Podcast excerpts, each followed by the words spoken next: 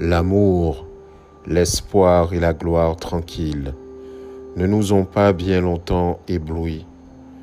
La jeunesse et ses jeux se sont évanouis, tout comme un rêve ou la brume au matin. Mais un désir habite encore en nous, soumis au joug fatal de l'arbitraire. Notre esprit rétif se rebelle, sensible aux cris de la patrie. Nous attendons, tout défaillant d'espoir, la minute où viendra la liberté sacrée, aussi ardemment que l'amant attend l'heure du rendez-vous.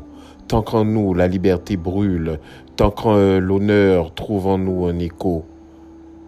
Ô mon ami, offrons à la patrie les nobles élans de nos cœurs. Compagnons, nous verrons monter l'astre, messager du bonheur.